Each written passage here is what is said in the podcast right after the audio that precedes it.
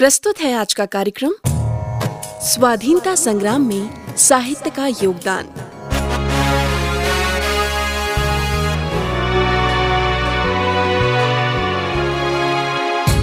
इस कार्यक्रम में हमारा प्रयास रहेगा कि स्वाधीनता संग्राम में साहित्य और साहित्यकारों के योगदान को रेखांकित किया जाए। श्रोताओं हम साहित्य की बात करते हैं इस कार्यक्रम के अंतर्गत। साहित्यकारों की बात करते हैं। क्या आप बता सकते हैं कि आज हम किस पर, किस कविता पर, किस विषय पर या किन साहित्यकार की बात करने वाले हैं? अच्छा एक काम करते हैं। मैं आपको एक छोटा सा क्लू देती हूँ। आप ये क्लू सुनिए। उसके बाद मुझे बताइएगा, क्या आपने पहचाना? चाह नहीं मैं सुरबाला के गहनों में गूथा जाऊँ। चाह नहीं प्रेमी माला में बिंद प्यारी को ललचाऊं क्या बात है। तो मुझे पूरी उम्मीद है कि हमारे श्रोताओं ने गैस कर ही लिया होगा। और आपने बिल्कुल सही गैस किया है, क्योंकि ये कविता बेहद चर्चित रही है। हमने अपने पाठ्यक्रम में भी इस कविता को पढ़ा है, समझा है और इस कविता के महत्व को जानने का प्रयत्न किया है। ये कविता है पुष्प की अभिलाषा और इस कविता को लिखा है प्रसिद्ध माखनलाल चतुर्वेदी जी ने। आज हम उन्हीं के जीवन के बारे में चर्चा करने जा रहे हैं। उनका जीवन और उन्होंने जो योगदान दिया है साहित्य में अपना, उसके बारे में यदि हम थोड़ी चर्चा करें तो ये संभव नहीं है। इसीलिए आज हमारा ये प्रयत्न रहेगा कि इस थोड़ी सी चर्चा में ही उनके पूरे जीवन के बारे में आपको ढेर सारी जानकारियाँ दे। आप मिल ही चुके हैं हमारे पहले किसी कार्यक्रम में डॉक्टर ऋतु शर्मा जी से। आज पुनः स्वागत करते हैं उनका कार्यक्रम में। नमस्कार मैम आपका बहुत बहुत स्वागत है। बहुत बहुत शुक्रिया मोनिका। आपने बहुत अच्छा क्लू दिया और इसको मैं कंक्लूड ज़रूर करना चाहूँगी। बिल्कुल। मुझे तोड़ लेना। बनमाली उस पथ में देना तुम फेंक। मातृभूमि पर शीश चढ़ाने, जिस पथ जाए वीर अनेक, जिस पथ जाए वीर अनेक। क्या बात है। तो जब हम इस कविता को सुनते हैं तभी हमारे रोंगटे खड़े हो जाते हैं क्योंकि जब माखनलाल जी इस कविता को लिख रहे होंगे उस वक्त उनके जहन में किस तरह के ख्याल होंगे? और एक पुष्प भी यही अभिलाषा रखता है कि मैं भी किसी ना किसी तरह देश के काम आऊँ उन वीरों के पथ पे मैं आ जाऊँ जिसकी वजह से उस पथ पर जाते हुए उन्हें किसी तरह की कोई दिक्कत ना हो। तो आप बताइए कि इस कविता के पीछे किस तरह की भावना रही उनकी? बिल्कुल ठीक कहा मोनिका आपने कि कवि जो होता है उसमें ऐसा गुण होता है कि वो पत्थरों से भी कविता कहलवा दे। बिल्कुल। और जब हम बात करते हैं भारतीय आत्मा की तो माखनलाल चतुर्वेदी का स्थान बहुत विशिष्ट है। बहुत छोटे से एक गाँव जिसे बाबई कहते हैं होशंगाबाद बाबई जैसे अब माखन नगर के नाम से भी एक नई पहचान मिली है माखन लाल चतुर्वेदी जी के सम्मान में। जी। उस गाँव का नाम अब बदल दिया गया। तो माखन नगर या बाबई गाँव से बाबई से उनकी शुरुआत हुई। वहीं उनका जन्म हुआ चार अप्रैल अठारह में और उसके बाद फिर उनकी जो प्रारंभिक शिक्षा की बात अगर हम करें तो खंडवा में जाकर हुई। बाकी की जो शिक्षा है। जी जी। और खंडवा जबलपुर यानी पूरा मध्य प्रदेश ही उनकी कर्म भूमि रहा। उनके जो साहित्य जो उनकी रचनाएँ रहीं जो भी कुछ उन्होंने अपना कार्य किया साहित्य में योगदान दिया वो सारा कुछ उन्होंने मध्य प्रदेश में रहकर ही किया है। जी। पढ़ाई ज़रूर छोटी जगह में हुई और खंडवा में जैसे मैंने बताया पढ़ाई करने के बाद ही उनको नौकरी वहाँ पर मिल गई थी अध्यापक की नौकरी मिल गई थी। लेकिन देखिए सबसे अच्छी बात ये रही कि स्कूली शिक्षा के अलावा उन्होंने घर पर रहकर बहुत सारी भाषाएँ सीखी। बहुभाषीविद थे। हिंदी में तो बहुत ही उनका एक बहुत ही अलग ही जगह रही है। हिंदी के अलावा उन्होंने फारसी संस्कृत मराठी गुजराती ये सारी भाषाएँ घर पे रह के सीखी। आप विश्वास नहीं कर सकते हैं। जी। और यही कारण था कि उनकी भाषा में एक अलग ही हमें एक ओज दिखाई पड़ता है बिल्कुल। अच्छा अब जब उनकी यात्रा जो शुरू हुई तो प्रारंभिक रूप से साहित्य की रचना शुरू की कविताएँ लिखना शुरू किया। उस समय में उनके ऊपर बहुत ही आ, कहना चाहिए राष्ट्र प्रेम बहुत ज़बरदस्त उनके ऊपर छाया हुआ था क्योंकि वो आसपास की जो घटनाएँ हो रही थी उसमें वो देखते थे कि कैसे हमारे देश को आज़ादी मिले? क्या हम कर सकते? पूरे मन से पूरे मनोयोग से इस चीज़ को उन्होंने बहुत गहराई से अनुभव किया। और इसी अनुभव का परिणाम था कि उनकी साहित्य लेखन में रुचि जागृत हुई और उसके बाद उन्होंने अपनी लेखन यात्रा शुरू की। जी।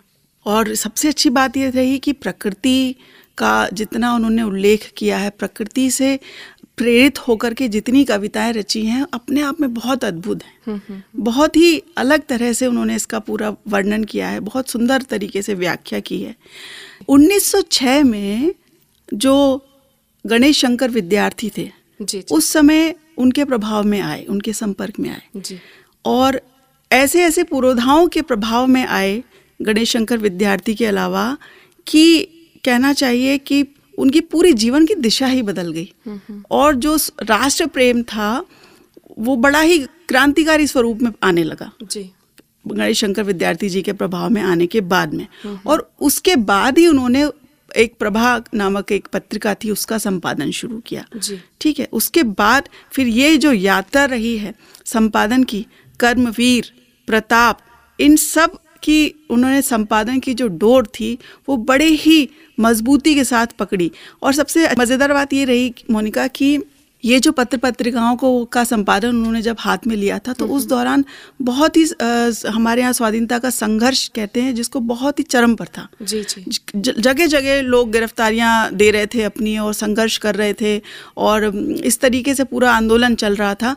तो ये पत्रिकाएँ बीच में रुकी। कर्मवीर अगर पत्रिका की हम बात करें जो। खंडवा से उन्होंने इसका संपादन शुरू किया था और उन्नीस सौ उनसठ तक इन्होंने इसका संपादन किया। तो ये बीच में बंद भी हुई। हाँ, हाँ। जेल में रहे वहाँ से इन्होंने इसका काम किया फिर वापस आए उसके बाद फिर उन्होंने इसको शुरू कर दिया। तो इस तरीके से उनकी जो इच्छा शक्ति थी और जो देश प्रेम की जो भावना थी वो बड़ी ज़बरदस्त थी। हम्म, हम्म, बिल्कुल। कहना चाहिए नियम मतलब बिल्कुल दृढ़ हो करके और अपने लक्ष्य के प्रति बड़े स्पष्ट थे कि नहीं मुझे तो अपनी लेखनी से मुझे आगे हो करके इस आंदोलन में भाग लेना है और अपने देश के लिए कुछ करना है। बिल्कुल। इसीलिए वो इतनी नियमित भी थे और उन्होंने इसको अपनी दिनचर्या में शामिल कर लिया था। मुझे ऐसा लगता है कि जैसे किसी व्यक्ति को खाना खाना ज़रूरी होता है जीवन के लिए ऐसे ही उन्हें लेखन कार्य बेहद ज़रूरी था और पूरी तरह पूर्णतः समर्पित रहे वो। बिल्कुल बिल्कुल। और देखिए लेखन का भी जो उनका उद्देश्य था वो बड़ा स्पष्ट था। उनका उद्देश्य युवाओं में राष्ट्रीयता की भावना को भरना था। जी जी। क्योंकि वो जानते थे कि जब तक युवा खड़े नहीं होंगे तब तक कुछ नहीं होगा। बिल्कुल। तो उनको एकजुट करने के लिए वो ऐसे ज़बरदस्त संपादकीय लिखते थे कि लोग उसको पढ़े बिना और उस पर अमल किए बिना नहीं रह सकते थे। वाणी बहुत प्रखर थी और तेज से पूर्ण रही हमेशा। जैनेन्द्र कुमार जैन जी जो थे उन्होंने तो ये भी कहा था कि हम सब तो बातचीत करते हैं। वाक कला तो माखनलाल जी से सीखने योग्य क्या है। बात है। तो जब भी वे देशभक्ति से सराबोर कविता का पाठ करते थे तो हज़ारों की संख्या में युवा उन्हें सुनने के लिए इकट्ठा हो जाते थे। जी जी। तो ऐसे उनके उनका पूरा व्यक्तित्व रहा। माखनलाल चतुर्वेदी केवल कवि नहीं थे वे एक स्वतंत्रता सक- सेनानी बिल्कुल सक्रिय थे। जगह जगह जाना भाग लेना भाषण देना और लोगों को पूरा मानसिक रूप से तैयार करना युवाओं के लिए काम करना स्वदेशी के लिए काम करना और जो समस्याएँ उस समय समाज में व्याप्त थी कुरीतियाँ थी उनके विरुद्ध एक अलग जगाना जागरूकता जगाना ये सारे काम वो करते थे। एक सफल राजनीतिज्ञ भी थे और हम जानते ही हैं कि बहुत बहुत ही बड़े पत्रकार भी रहे। साहित्य के क्षेत्र में भी उन्होंने अपनी जो है प्रतिभा का परिचय दिया। तो इस तरीके से बहुआयामी एक व्यक्तित्व था। गांधी जी भी बड़े प्रभावित थे उनसे। गांधी जी जो है एक बार आए थे माखन नगर तो वो यही कह रहे थे कि बाबई एक पुण्य भूमि है ये वह जगह है जहाँ से माखन लाल चतुर्वेदी आते हैं। तो इससे है? बड़े और सम्मान की क्या बात हो सकती है हमारे लिए? गांधी जी का जो असहयोग आंदोलन हुआ था उसमें भी उन्होंने 1920 में जो हुआ था उसमें सबसे पहले गिरफ्तारी देने वाले व्यक्ति बने थे। आगे होकर के मतलब महाकौशल से पहली बार उन्होंने गिरफ्तारी दी थी। तो इस तरीके से ऐसा नहीं था कि केवल वे एक कार्यकर्ता के रूप में कार्य कर रहे थे वे अग्रणी थे और पूरी तरह से दृढ़ निश्चयी होकर कि नहीं, मैं एक उदाहरण प्रस्तुत करूँ और उस उदाहरण को देखें और सब सीखें और उस तरीके से आगे बढ़ें और सबको साथ में आगे बढ़ें ऐसा उनका मानना था। जी जी। और जैसे कि आपने कहा कि वो बहुत बड़े पत्रकार भी थे तो ये हम सभी के लिए गौरव की बात है कि भोपाल में माखनलाल चतुर्वेदी पत्रकारिता विश्वविद्यालय है और जो देश का सबसे बड़ा ऐसा यूनिवर्सिटी बन चुका है जिसमें देश के विभिन्न कोनों से बच्चे आते हैं और वहाँ पे एडमिशन लेते हैं और एक अलग ही नाम है उसका वहाँ पे पढ़ना एक गौरव समझा जाता है। बिल्कुल बिल्कुल। ये तो आपने बहुत अच्छी बात बताई कि हमारे यहाँ जो सरकार है, उसने माखनलाल जी के सम्मान में, यानी कि एक व्यक्ति पूरी संस्था हो जाता है कब और किस तरह से पूरे अपने आसपास के वातावरण पूरे देश की परिस्थितियों और पूरे विश्व में एक अपनी एक अपनी जगह तो बनाता ही है। उसका अनुकरण करने वाले लोग किस तरह से उसे सम्मान करते हैं ये देखने की और बात हमें मिलती है।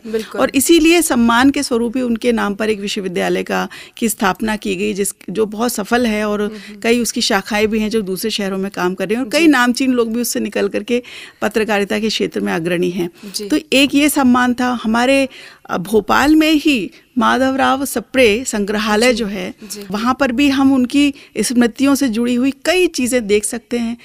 यहाँ तक कि जो कर्मवीर पत्रिका है और और जो कई पत्रिकाएँ हैं। करती थी बिल्कुल उसके पूरे अंक रखे हुए हैं और पूरे ओरिजिनल हैं। क्या बात पूरे बिल्कुल असली हैं कहना चाहिए। हाँ, हाँ। और कभी भी उसको हम देख सकते हैं जाकर के। उनके जो संपादकीय होते थे और उनका जो पत्र था जिसमें वे घोषणा करते हैं कि हाँ, मैं। इसका प्रबंधक हूँ और मैं इसका मुद्रण करने वाला हूँ जो एक घोषणा पत्र दिया जाता है उसकी प्रति भी रखी हुई है उनकी हस्तलिखित प्रति है। तो इस तरीके से बहुत सारी चीज़ें हैं जो हमने संजो कर रखी हैं और इस कलम इतनी सशक्त थी कि जिसके बारे में कहना अब आप सोचिए इस गीत को ही या इस कविता को ही हम बचपन से पढ़ते आ रहे हैं हमारी ज़बान पर ऐसे है जैसे कि हमने इससे आज ही जान आज ही मतलब सीखा हो बिल्कुल नयापन लगता है ऐसा लगता ही नहीं कि बहुत पुरानी है और तब की है। इस कविता के हर शब्द का एक नए रूप से अर्थ समझ में आता है जब भी इस कविता को पढ़ा जाए या सुना जाए। बिल्कुल बिल्कुल। अगर हम माखनलाल चतुर्वेदी के जो व्यक्तित्व की बात करें तो शुरू में उनका उनके ऊपर जो प्रभाव रहा है वह थोड़ा सा क्रांतिकारी एक तरह का एक प्रभाव था क्रांतिकारी दलों से जुड़े हुए थे वे इसीलिए। लेकिन उस उस समय उनकी जो कविताएँ थी उसमें भी हमें हम पाते हैं कि बहुत ओज ओज मिलता है वाणी में बड़ी प्रखरता मिलती है तेजस्विता मिलती है उसका कारण यही था। और यहाँ तक आप देखें तो एक बड़ा ही आ, कहना चाहिए बलशाली एक उनका पूरा इसमें वक्तव्य रहा करता था व्याख्या करते थे वो जिस तरीके से अपने कविता में। तो कारण ही उसका ये था। लेकिन फिर जब धीरे धीरे अन्य लोगों के संपर्क में आए महात्मा गांधी जैसे हुए और भी कई लोग जो थे जो अहिंसा के मार्ग पर चल रहे थे। हम्म, हम्म। तो अहिंसा के मार्ग पर चलने के बाद उनके व्यक्तित्व में भी परिवर्तन आया। हम्म, उनकी सोच में भी परिवर्तन आया और ये सोच और व्यक्तित्व का ही परिणाम था कि उनकी कविताएँ जो आगे की रहीं वे बड़ी ही संवेदनशील रहीं। मतलब उसमें एक मानवीयता का बड़ा अच्छा पुट हमें देखने को मिलता है। जैसे आपने यही देखा पुष्पिक या बिलाशा और भी जो हैं। तो इस तरीके से हाँ उनकी जो कोमलता है उनके लेखन में और उनकी सोच में संवेदनशीलता है इसका प्रस्फुटन होता है। और हमने कई उदाहरण इसके देखे हैं। तो इस तरीके से परिवर्तन आता है। उनका व्यक्तित्व भी जैसे मैं कह रही हूँ बार बार कि बहुआयामी था। कविता संग्रह लिखा उन्होंने कहानी निबंध नाटक संस्मरण पत्र पत्रिकाओं इन सब का संपादन लेखन किया। और जो आवेग विद्रोह की जो भावना थी असंतोष की जो भावना थी वो शुरुआत में दिखता है। जी। जैसे कि हिम क्रीटनी है हिम तरंगिनी है इनकी बड़ी प्रसिद्ध रचनाएँ हैं। माता है युग चरण है समर्पण है वेणु लौ गूंजे धर बीजुरी काजल आंज रही। ये तो बड़ी प्रसिद्ध इनका एक काव्य संग्रह रहा है। हम्म, हम्म। तो इस तरीके से धीरे धीरे ये परिवर्तन आया। एक बड़ी ही प्रसिद्ध कविता है उनकी कैदी और कोकिला। अच्छा। ये उन्होंने जबलपुर के सेंट्रल जेल में लिखी थी अपने जब एक कैद में थे हाँ, हाँ। 1930 में जी, जी। उस समय। तो इसकी मैं कुछ पंक्तियाँ आपको ज़रूर सुनाना चाहूँगी यहाँ पे। हैं जी। क्या गाती हो? क्यों रह जाती हो? कोकिल बोलो तो। क्या लाती हो? संदेशा किसका है? कोकिल बोलो तो। ऊँची काली दीवारों के घेरे में। डाकू चोरों बटमारों के डेरे में जीने को देते नहीं पेट भर खाना मरने भी नहीं देते तड़प रह जाना। जीवन पर अब दिन रात कड़ा पहरा है शासन है या तम का प्रभाव गहरा है। हिमकर निराश कर चला रात भी काली उस समय कालिमा मई जगी क्यों आली? क्या बात है। क्या देख ना सकती जंजीरों का गहना हथकड़ियाँ क्यों? यह ब्रिटिश राज का गहना। कोलू का चर्रक चू जीवन की तान। मिट्टी पर उंगलियों ने लिखे गान। हूँ मोट खींचता लगा पेट पर जुआ। खाली करता हूँ ब्रिटिश अकड़ का कुआ। दिन में करुणा क्यों जगे रुलाने वाली? इसलिए रात में गजब ढा रही आली। देखिए इसमें भी कितना मार्मिक इन्होंने एक वर्णन किया है कि मैं कोलू के बैल की तरह यहाँ पर हूँ। लेकिन उसमें भी देखिए ना कि भारत के प्रति देश के प्रति इतनी भावना इतनी प्रबल है कि चुनौती दे रहे हैं वहाँ पर भी क्या कि मैं खाली करता हूँ ब्रिटिश अकड़ का कुआ। हाँ हाँ। और मैं मैं कोलू के बैल की तरह यहाँ पे पिसा हुआ हूँ लेकिन मेरे राष्ट्र प्रेम में कोई कमी नहीं। है क्या बात है। तो इससे हम किस तरह से हमारे रोंगटे खड़े हो जाते हैं जब भी हम ये बात सुनते हैं। बिल्कुल क्योंकि जेल में होते हुए भी इस तरह से उनकी कलम चल रही थी। उनका यही प्रयत्न था कि किस तरह से मैं अपने अंदर की जो भावनाएँ हैं उसे कविता के ज़रिए लिखूं और लोगों तक पहुंचाऊं और उस चीज़ का एहसास लोगों तक हो। मैम, हम एक चीज़ और जानना चाहते हैं, जब भी कोई कवि लिखता है, साहित्यकार लिखता है तो उसके पीछे उसकी सोच जो रहती है, वो बहुत गहरी होती है। तो कई लोगों को देखकर वो लिखने का प्रयत्न करता है। कई बार सिचुएशंस ऐसी होती हैं, जैसे वो लिखना चाहता है अपनी कलम के ज़रिए तो उनकी कविता है कि एक तुम हो। ये कविता भी बहुत खास है और इसमें वो किसका ज़िक्र करते हैं, मैं आपसे जानना चाहूँगी। कविता की पंक्तियाँ कुछ ऐसी हैं, गगन पर दो सितारे, एक तुम हो। धरा पर दो चरण हैं, एक तुम हो। त्रिवेणी दो नदी हैं, एक तुम हो। हिमालय दो शिखर हैं, एक तुम हो। रहे साक्षी लहराते सिंधु मेरा। रहे साक्षी लहराता सिंधु मेरा कि भारत हो धरा का बिंदु मेरा।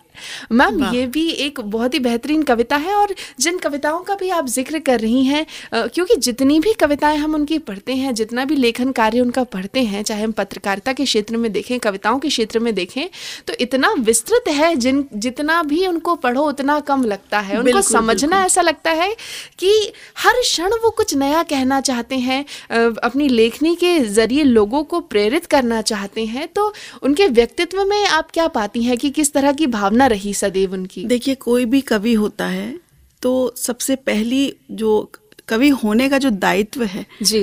वह कोई एक घंटे दो घंटे का एक दिन का नहीं है। बिल्कुल। आजीवन वह दायित्व चलता हाँ, रहता है।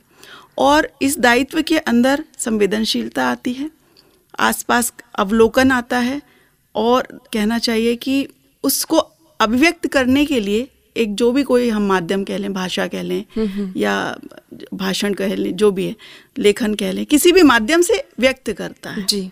तो बड़ा ही एब्स्ट्रैक्ट फॉर्म है ये। कविता जो है बहुत ही एब्स्ट्रैक्ट फॉर्म है।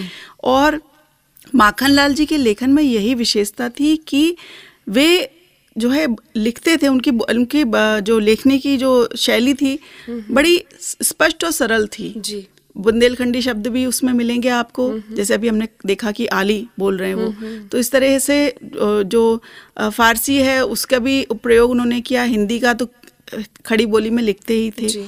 उसके बावजूद उनकी कविता की जो आत्मा होती थी वो छू जाती थी। आत्मा से आत्मा का मिलन हो जाता था। तो ये एक विशेष बात थी उनके लेखन में। और रहस्य उनकी कविताओं में मिलता है। बिल्कुल।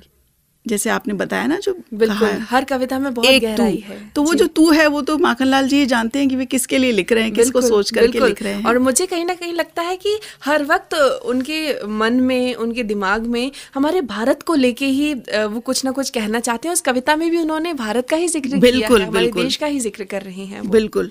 और सबसे रोचक बात यह है कि कविता लिखते थे वो जब भी तो उस समय उनके जो भाव होते थे वो ऐसे होते थे कि पूरा देश और पूरी पूरी धरती पे सिर्फ़ अपने देश के बारे में सोचना अपने देश के बारे में ही हमेशा चिंतन करना कैसे उसको हम इन परिस्थितियों से कैसे निकलेंगे इसके बारे में चिंतन करना यही करते थे। जी। मैं एक रोचक एक किस्सा बताती हूँ। कि उनके जो राजनीति में आने के समय की बात है। जी। माधवराव जो सप्रे थे उनका एक पत्रिका निकलती थी हिंदी केसरी। उस समय 1908 में निकलती थी। उन्होंने राष्ट्रीय आंदोलन और बहिष्कार इस विषय पर एक निबंध प्रतियोगिता का आयोजन किया। जी। और इसमें भाग लेने वाले हमारे माखनलाल चतुर्वेदी जी। युवा थे और पूरे देश प्रेम की भावना से भरे हुए थे। निबंध लिखा। निबंध में प्रथम स्थान प्रतियोगिता में प्रथम स्थान पाया। और उसके बाद फिर माधवराव सप्रे जी ने उनकी प्रतिभा को पहचाना। हम्म हम्म। उन्होंने देखा कि ये तो बड़ा ही प्रखर बुद्धि का और बहुत ही स्पष्ट सोच रखने वाला युवा है।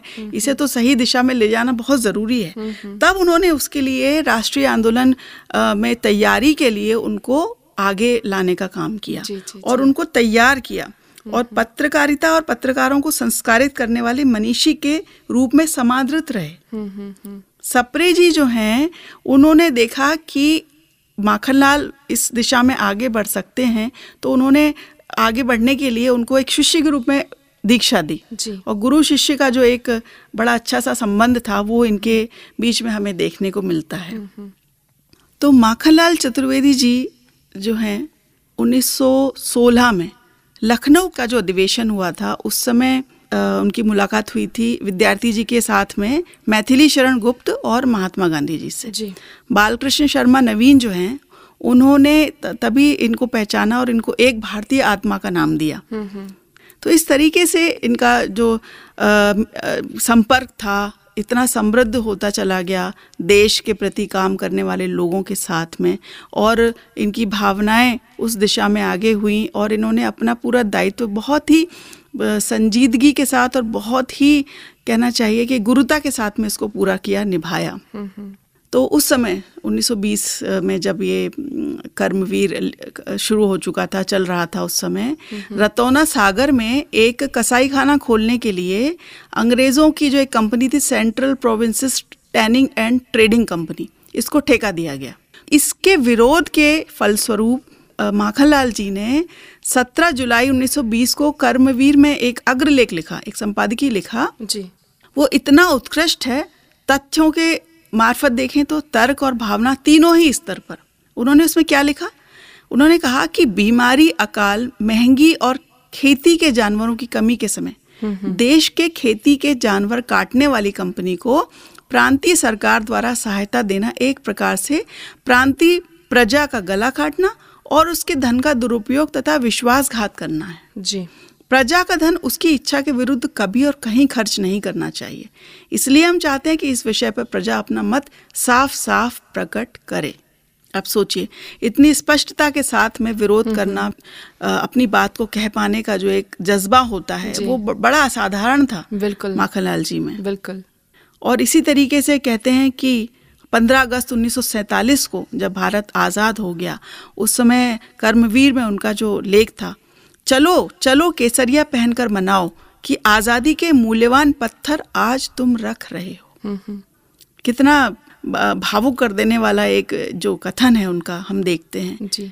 तो इस तरीके से हमेशा उन्होंने अपने देश प्रेम की भावना को व्यक्त करने के लिए कभी भी कोई कसर नहीं छोड़ी किसी भी पटल पर। और उनका जो शुद्धता है उनके हृदय की जो पवित्रता है उसका अंदाज़ा आप इस बात से लगा सकते हैं कि वे चाहते तो आज़ादी के बाद कोई भी पद पे उन्हें आसीन कर दिया जाता किसी भी राज्य के मुख्यमंत्री बन जाते या कुछ किसी और बड़े पद पे। लेकिन उन्होंने उसको अस्वीकार कर दिया। हम्म हम्म हम्म। क्यों? क्योंकि वे कभी भी लाभ नहीं लेना चाहते थे। उनकी जो भावना थी वो ऐसी थी कि नौकरी भी उन्होंने छोड़ दी थी। अध्यापक की जो नौकरी थी उसको छोड़ करके स्वतंत्रता आंदोलन में कूद गए हाँ, और वही पूरे समय उन्होंने किया। लेकिन उन, अच्छा उनकी आर्थिक स्थिति भी इतनी अच्छी नहीं रही कभी। ऐसा नहीं रहा कि हम बहुत ही संपन्न रहे हों लेकिन विचारों से और कहना चाहिए सोच से अपने कर्मों से बड़े ही संपन्न और समृद्ध रहे। बिल्कुल, बिल्कुल। और अपने आसपास जितने भी संपर्क में उनके लोग आते थे उनको समृद्ध करते रहे। जी। तो कोई लाभ लेने का उन्होंने कभी भी मंशा ज़ाहिर नहीं की। हमेशा अपने कर्तव्य को स्थान दिया। और उसके बाद राजनीति को छोड़ करके साहित्य को उन्होंने चुना उस समय जब आज़ाद हो गया देश। और पत्र पत्रिकाओं के माध्यम से हमारे देश को और सारे समाज को हम सभी को उन्होंने मार्गदर्शन दिया। माखनलाल चतुर्वेदी जी ने अपने पत्रकारिता के दौरान कुछ सिद्धांतों को बनाया था। जी, जी। और किस शिखर पर थे इस, इस बात का अंदाज़ा हम लगा सकते हैं कि उन्होंने छह सिद्धांत बनाए थे। अपनी पत्रिका के लिए। जी जी। एक तो पहली बात तो ये कि संपादन जो है कर्मवीर का उसमें कभी भी परिवार की कठिनाइयों का उल्लेख नहीं करना है। कभी भी धन के लिए पैसे के लिए अपील नहीं करना है। ग्राहक संख्या को बढ़ाने के लिए कर्मवीर के कॉलमों में नहीं लिखना है। जी। और क्रांतिवादी पार्टी के खिलाफ वक्तव्य कभी भी नहीं छापना है। सनसनीखेज खबरें जो हैं वो कभी भी नहीं छापना जी है। जी जी। और आखिरी था विज्ञापन जुटाने के लिए किसी आदमी की नियुक्ति न करना है। क्या आप विश्वास कर सकती हैं? बिल्कुल नहीं क्योंकि आज के समय में तो विज्ञापन का ही पूरा खेल है।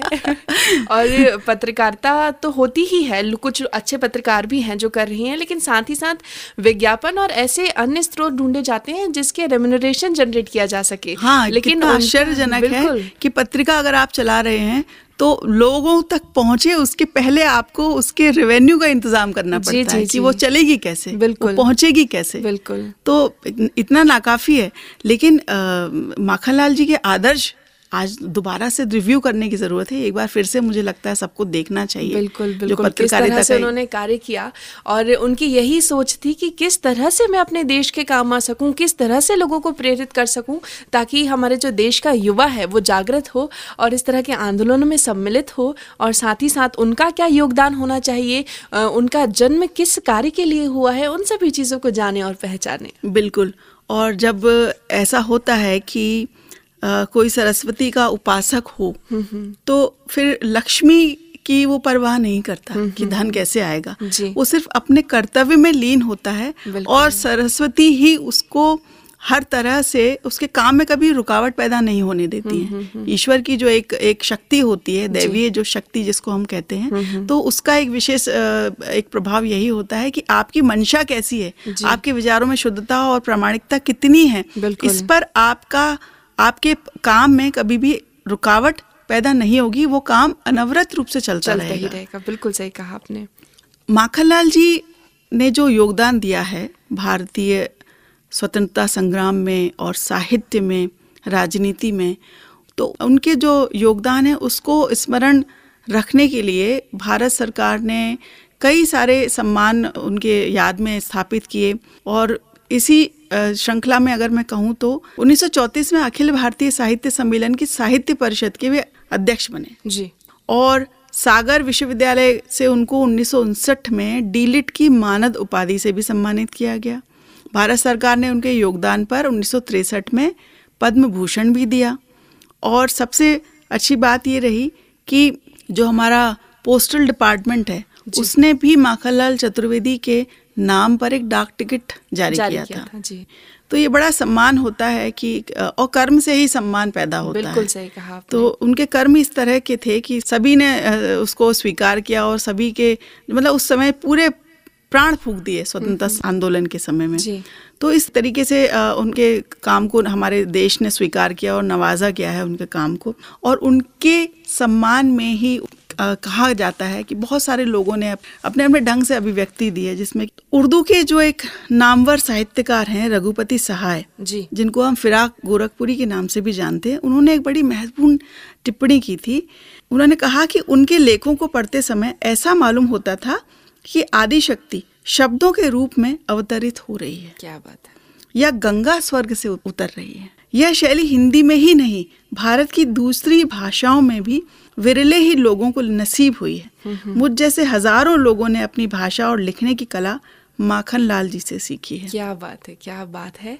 और ये कहना बिल्कुल भी गलत नहीं था, क्योंकि माखन लाल जी उस समय जितने भी उभरते हुए कवि थे या जो कवि थे, लिख रहे थे, उनके लिए भी एक प्रेरणा स्रोत थे कि जिस तरह से वो लिखते थे, जिस तरह से उनकी कलम चलती थी वो एकदम अद्भुत था। उन्होंने अपना पूरा जीवन ही माँ सरस्वती के नाम कर दिया और माँ सरस्वती का भी उन पर इस तरह का आशीर्वाद था कि वो जो लिखते थे, उसका जो ओज होता था, उसका जो तेज रहता था, वो सर्व में ऐसा फैल जाता था कि सभी लोग उसमें घुल जाते थे कहीं ना कहीं।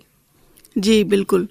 और माखनलाल चतुर्वेदी जी को हमारा देश कभी भी विस्मृत नहीं कर सकता। उनके योगदान को हम कभी भी भूल नहीं सकते क्योंकि जितना अच्छा वो लिखते थे उतना अच्छा वो अपनी कविताओं का पाठ भी किया करते थे। जी। तो कई रिकॉर्डिंग्स जो हैं उनकी यूट्यूब पे भी उपलब्ध हैं हम हाँ, उनको हाँ. सुन भी सकते हैं. इतनी ओजस्विता और इतनी तेजस्विता की साथ उस वाणी में उस उस ढंग से प्रस्तुत करना और उस पर हज़ारों की संख्या में लोगों का श्रोताओं का पहुँचना उस उसके लिए प्रशंसा करना ये बड़ा ही अभी भी कहना चाहिए कि हमें बिल्कुल आत्म बिल्कुल हमें मुग्ध कर देता है उनके प्रति. कि वो कैसे उस समय रहेंगे तो उनके संपर्क में जो लोग आते होंगे वो किस तरीके से माखनलाल जी से सीखते होंगे और सीख करके अपने अंदर परिवर्तन लाते होंगे तो ये बहुत ही एक बहुत निधि है हमारे देश के लिए युवाओं के लिए विशेष रूप से।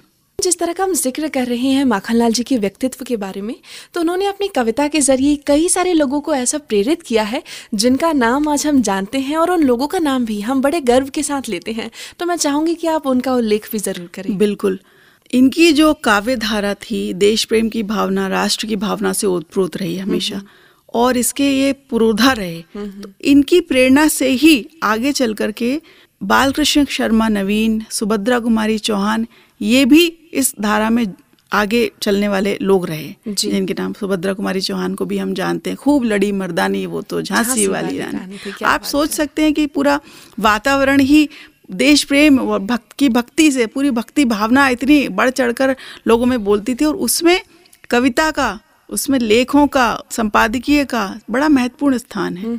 चूँकि और कोई साधन नहीं थे। तो इनका स्थान हमारे स्वतंत्रता संग्राम में बहुत अविस्मरणीय है और इनके योगदान को जो भी उपलब्ध सामग्री है उसे हमें ज़रूर एक बार देखना चाहिए, उस पर चिंतन और मनन करना चाहिए। बिल्कुल सही कहा आपने। इसीलिए तो हम उन्हें राष्ट्र कवि कहते हैं। राष्ट्र कवि माखनलाल चतुर्वेदी जी। ऋतु जी, आपने बहुत ही महत्वपूर्ण चर्चाएँ हमारे साथ की हैं आज के कार्यक्रम में। डॉक्टर माखनलाल चतुर्वेदी जी के व्यक्तित्व के बारे में। जाते जाते उनकी एक कविता कहना चाहेंगे कि वो कहते थे कि, छोड़ चले, ले तेरी कुटिया। ये लुटिया, डोरी ले अपने। फिर वो पापड़ नहीं बेलने। फिर वो माला पड़े न जपने।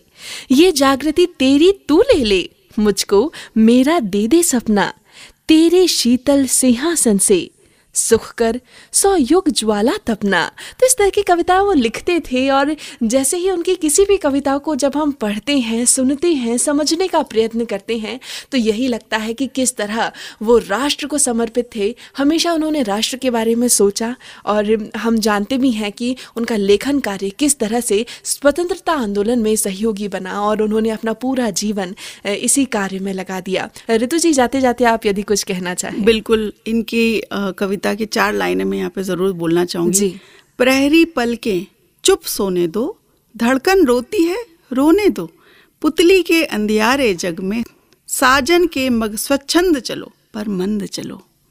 तो ऐसे ही धीरे धीरे चलते हुए मंद मंद चलते हुए ही हमें चलना चाहिए लेकिन हमारे जीवन का एक लक्ष्य होना चाहिए जिस पर हमें पहुँचने का प्रयत्न करना चाहिए। हमें उनके कविताओं से उनके लेखन कार्य से बहुत कुछ सीखने की आवश्यकता है और हमें पूरी उम्मीद भी है कि हम उन्हें ज़रूर ही पढ़ेंगे उनके व्यक्तित्व को जानने का प्रयत्न करेंगे। ऋतु जी आप स्टूडियो में आई और आपसे बहुत ही अच्छी चर्चा हुई। आपका बहुत बहुत धन्यवाद बहुत बहुत शुक्रिया मोनिका। तो श्रोताओं, आज के इस कार्यक्रम को हम यहीं विराम देते हैं। हमें उम्मीद है कि आज का कार्यक्रम आपको बेहद पसंद आया होगा। फिर मिलेंगे इस कार्यक्रम की किसी दूसरे भाग में, किसी अगली कड़ी में। तब तक के लिए हमें अनुमति दीजिए। नमस्कार।